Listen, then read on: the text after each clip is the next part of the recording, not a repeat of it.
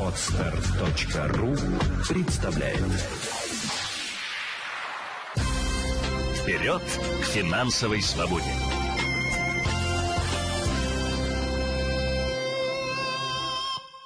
Здравствуйте, друзья! С вами Елена Феоктистова. Это подкаст «Вперед к финансовой свободе». Сегодня поговорим об инвестиционных инструментах, об их видах и в какие стоит вкладываться – когда я начинаю объяснять про инвестиционные инструменты, я обязана все-таки сказать, а как происходит процесс инвестирования для человека. Дело в том, что мы часто слышим, что инвестировать начать легко, что это все просто, а как бы никто толком и не объясняет, как это выглядит. Э, для того, чтобы начать инвестировать физическому лицу, не отвлекаясь от своей основной работы, вам нужно просто заключить договор с брокером. Брокер это не физическое лицо, это юридическое, у него лицензируемый вид деятельности, есть определенные э, как права, обязанности. И самое главное право, они могут э, торговать на бирже. Собственно, благодаря этому, заключив с ним договор, мы тоже выходим на биржу и начинаем покупать какие-либо активы. Остановимся теперь на активах. Какие они бывают? Ну, один из самых популярных, и наверняка вы слышали, такой э, актив, как акции. Что это такое? Вообще акции это ценная бумага. Сейчас они уже не производятся в документарном виде. Чаще, если и печатают в виде документа, то это какая-то подарочная форма или подарочная основа. А все акции на сегодняшний момент бездокументарные, они в электронном виде просто имеют определенный номер.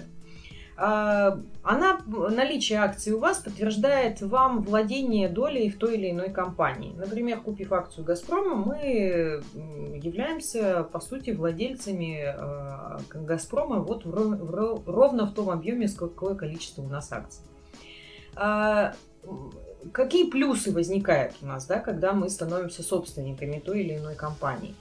Конечно же, э, и почему вот интересно вкладываться в акции – Конечно же, мы получаем, помимо того, что мы купили на свои деньги акцию, то, что мы купили на свои деньги акцию, мы получаем параллельно эти деньги э, дивиденды. Это, по сути, э, распределенная между акционерами прибыль от работы этого бизнеса. Компания работала, заработала денег, закрыла э, финансовые обязательства, выплатила всем зарплату, получилась прибыль, и вот эта прибыль распределяется между акционерами. Для акционера это будет называться дивиденд. А э, какой еще плюс есть? Конечно же, развитие бизнеса. Мы с вами купили акцию за 100 рублей, когда компания только там, начинала свое э, блестящее шествие на рынке. А, развивалась годами и увеличивала обороты. И по факту уже ее уставный капитал стал там стоить не 10 тысяч рублей, а 50, а может быть и 100, а может быть и полмиллиона и так далее. Соответственно, а, стоимость акций тоже разрастает, потому что прибыль, больше дивиденды и а, ее капитал тоже растет. И, как следствие, растет стоимость акций. Э, получается, что я могу купить одну акцию, зарабатывать на нее дивиденды, пока она у меня. А когда я ее продам, я еще и зафиксирую прибыль, если компания развивалась успешно. Конечно же, нельзя обходить стороной такое понятие, как риски. Риски – это вообще основное, э, что должны мы знать с вами в инвестировании. А, значит, какой риск возникает, если мы с вами вкладываемся в акции? Конечно же, это потеря нашего капитала. То есть вот мы купили на 100 рублей акцию, а компания не развивалась, а наоборот обанкротилась, нам 100 рублей уже никто не вернет. Ни дивидендов не получили и свои деньги не смогли вернуть. Какой еще риск возникает? Бывает так, что вроде компания и развивается, но мы с вами не являемся основными акционерами, являемся акционерами, так скажем, небольшого уровня.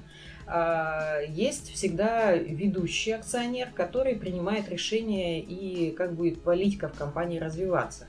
И зачастую такие люди э, иногда говорят о том, что да, прибыль в компании есть, но дивиденды я платить не хочу акционерам и сам не заработаю, и другим не дам. А, а деньги, которые компания заработала, прибыль, я направлю на развитие этой компании.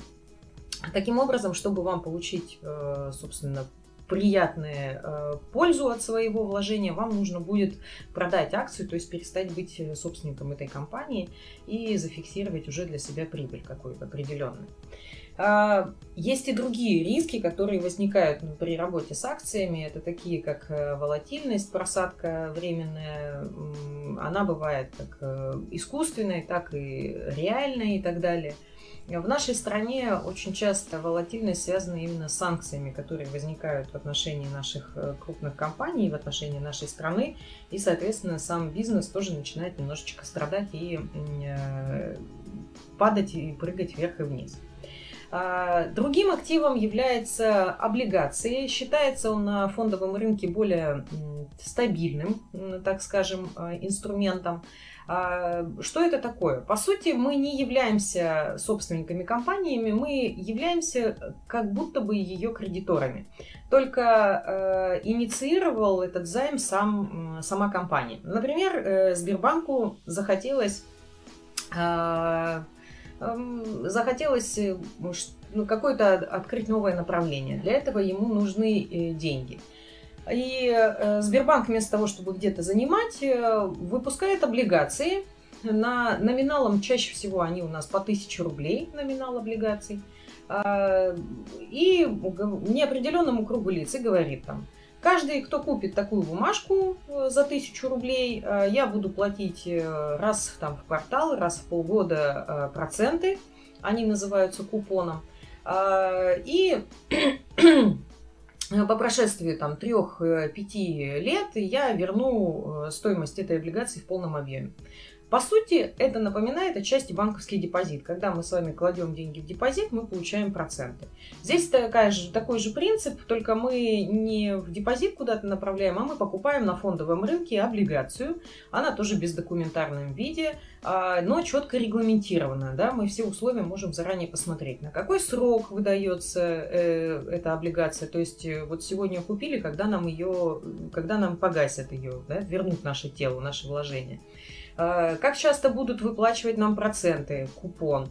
Э, какой размер этого, этих процентов этого самого купона? Э, и, соответственно, мы с вами изначально понимаем, что эти деньги к нам 100% вернутся, и мы изначально видим, сколько мы можем заработать. Почему облигации считаются более стабильными? Потому что они не так, они тоже подвержены всяким слухам, волнениям на рынке, но у них все-таки более есть стабильная основа в том плане, что э, возврат гарантирован да, самим, э, самой компанией-эмитентом. И если вдруг происходит банкротство компании, то вы становитесь в очередь как кредиторы в любом другом, в любом другом банкротном деле. Э, на облигации не распространяется система страхования вкладов, это очень важно понимать. Э, здесь все-таки идет, опять же, личная ответственность каждого из нас с вами вкладываться в ту или иную компанию или не вкладываться. Ну а заработок э, состоит в облигациях в том, что я зарабатываю тот самый купон процент, и мне все-таки тот самый купон процент, и мне все-таки мой капитал, который я вложила, обязательно должен вернуться.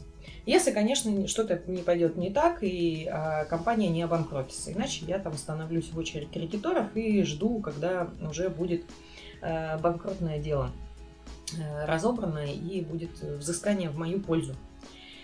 А, в соответствии там, с очередями, которые предусмотрены по закону. А, на сегодняшний момент э, очень популярные Э, как вложение э, паевые инвестиционные фонды или ПИФы. Что это такое? По сути, идея замечательная была изначально. Люди разных профессий, разных должностей, которые не хотят там, разбираться и вникать в инвестиции, не хотят там, свою жизнь менять ради этого, они просто относят в управляющую компанию, которая считается ну, профессионалом э, вроде как, и э, передают туда свои деньги. И это управляющий от одного физического лица, от нескольких э, покупает э, разный объем э, тех или иных активов. Это могут быть акции или облигации. А, и мы, получается, становимся собственниками пая, который уже в свою очередь там, владеет огромным количеством компаний каких-то. А, удобно то, что наши деньги диверсифицированы максимально. То есть у меня не одна во владении компания, а их несколько. Соответственно, риск, связанный с тем, что кто-то обанкротится и я все потеряю, он размывается. Да? Обанкротится один, но другой нет. А, не могут все там 10 компаний сразу одновременно да, банкротиться, если, конечно, это не какие-то совсем там плохие организации, заранее известно, что это рога и копыта. А, и дальше происходит следующее. Дело в том, что управляющая компания обязательно должна зарабатывать. И она, по идее, управляет нашими деньгами, покупая или продавая те или иные акции. И покупая или продавая те или иные акции а, или облигации. Она пытается обыграть рынок. Так вот, э, на практике, к сожалению, только 14 э, пифов из там, 300 а, обыгрывают банковский депозит. Вы представляете? То есть я вкладываю свои деньги, и то, что я смогу заработать больше, чем по банковскому депозиту, мне еще никто не гарантирует. А, потому что управляющая компания обязательно заберет свой процент – за, за работу.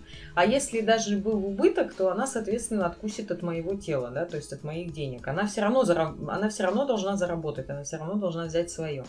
И по факту получается, что меньше нервотрепки при таких высоких расходах э, будет, если я просто эти деньги направлю непосредственно в депозит. А Другим, э, как бы противоположностью в этом плане пифом есть такой инструмент, как называется он практически выглядит точно так же. Там тоже есть управляющая компания, там тоже э, мы вкладываем небольшую сумму и при этом владеем достаточно большим количеством компаний. За исключением только того, что первые ETF торгуются на самой фондовой бирже, и я их могу свободно купить и продать. То есть у них выше ликвидность, чем у пифов.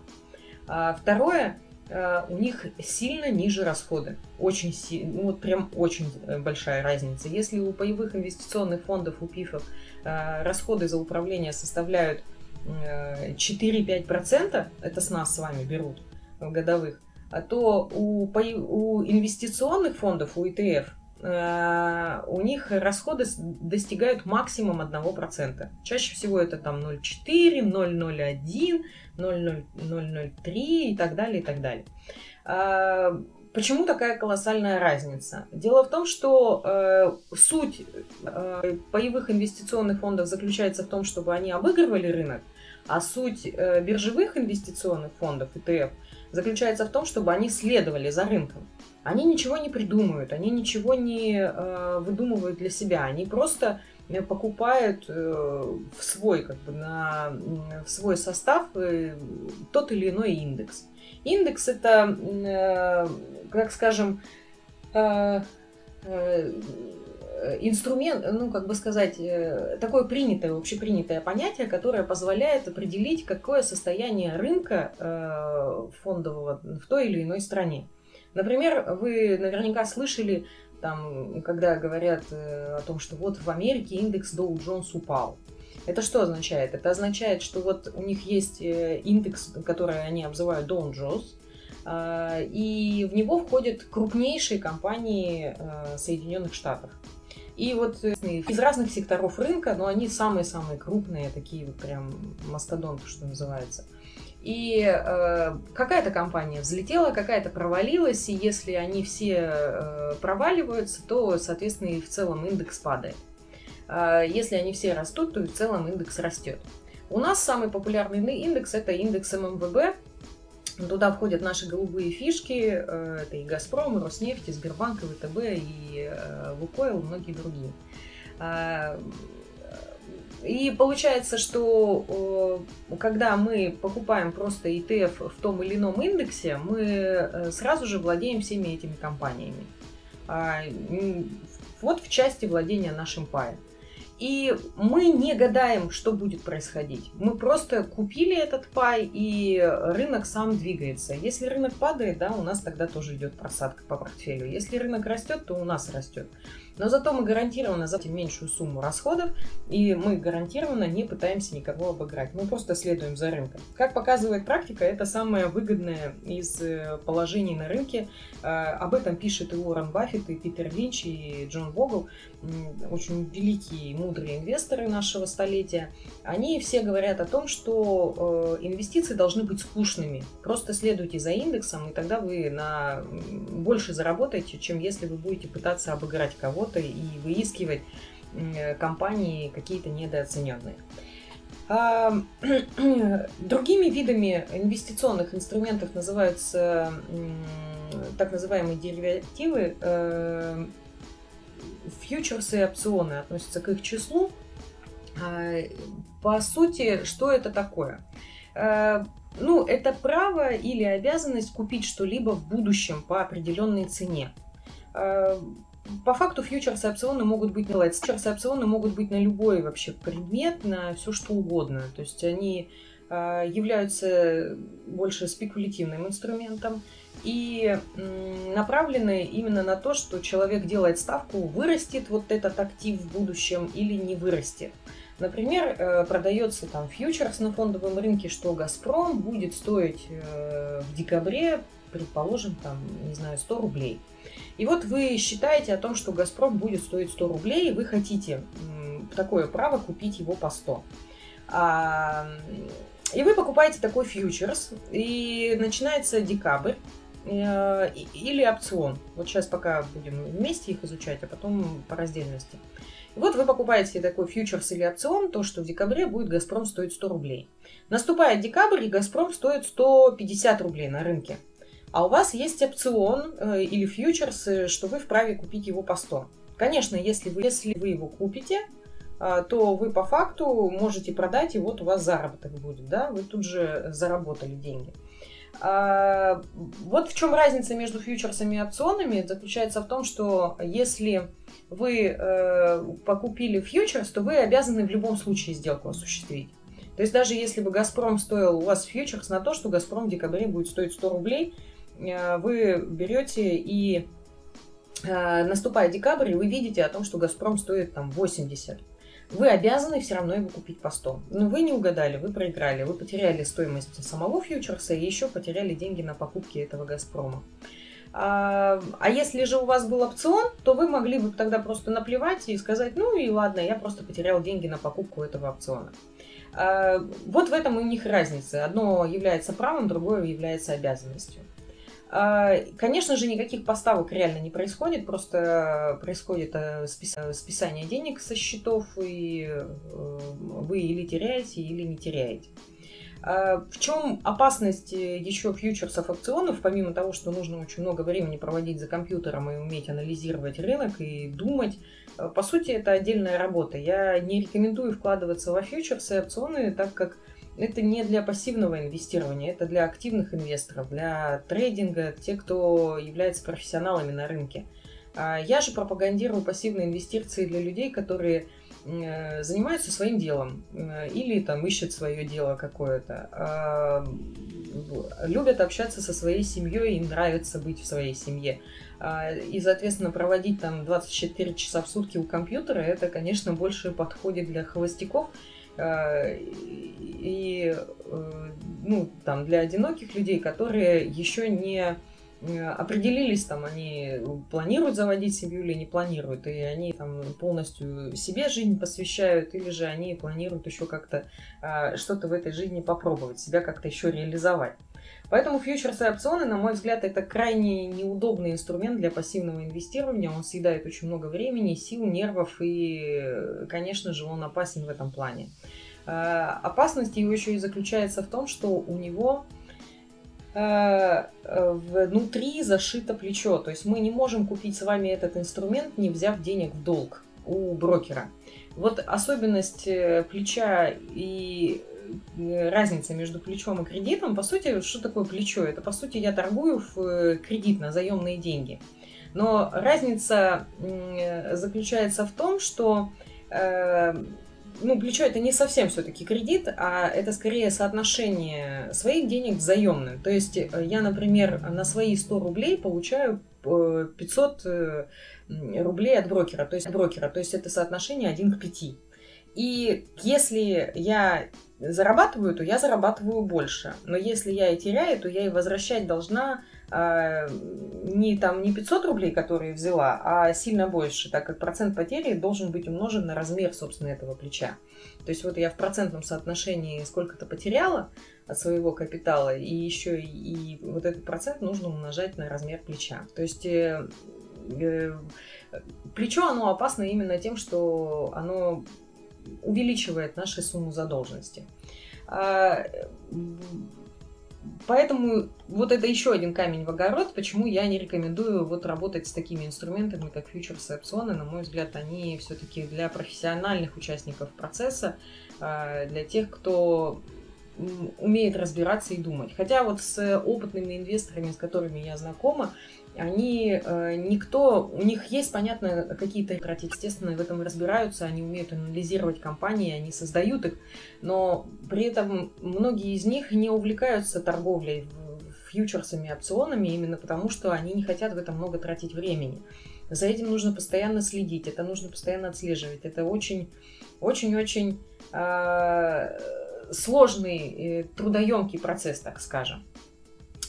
А, что еще можно озвучить? Э, на самом деле инвестиционных инструментов э, как таковых не так уж и много. По сути, это вот акции, облигации, э, золото, недвижимость, фьючерсы, опционы. Ну, есть там структурные продукты, так называемые.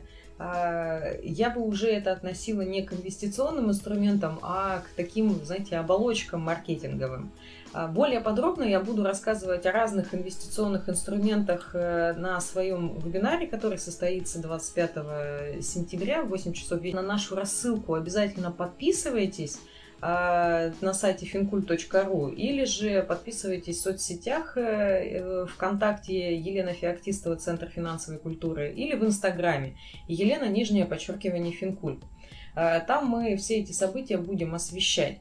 А, более, на что будем разбирать на вебинаре? На, на вебинаре разберем, конечно же, виды инвестиционных инструментов, э, расскажу э, о процессе инвестирования для человека, более подробно расскажу разную терминологию, которой мы сталкиваемся.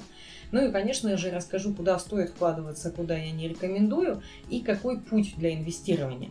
А вебинар проходит бесплатно. Почему? Потому что, прослушав э, все полезные материалы, вы сможете принять для себя решение, стоит вам э, все это внедрять самостоятельно или же вместе со мной и моей командой Центра финансовой культуры. А, опять же, все подробно буду рассказывать. Все подробно буду рассказывать именно 25 сентября. Приходите, буду рада вас всех видеть. Вперед к финансовой свободе!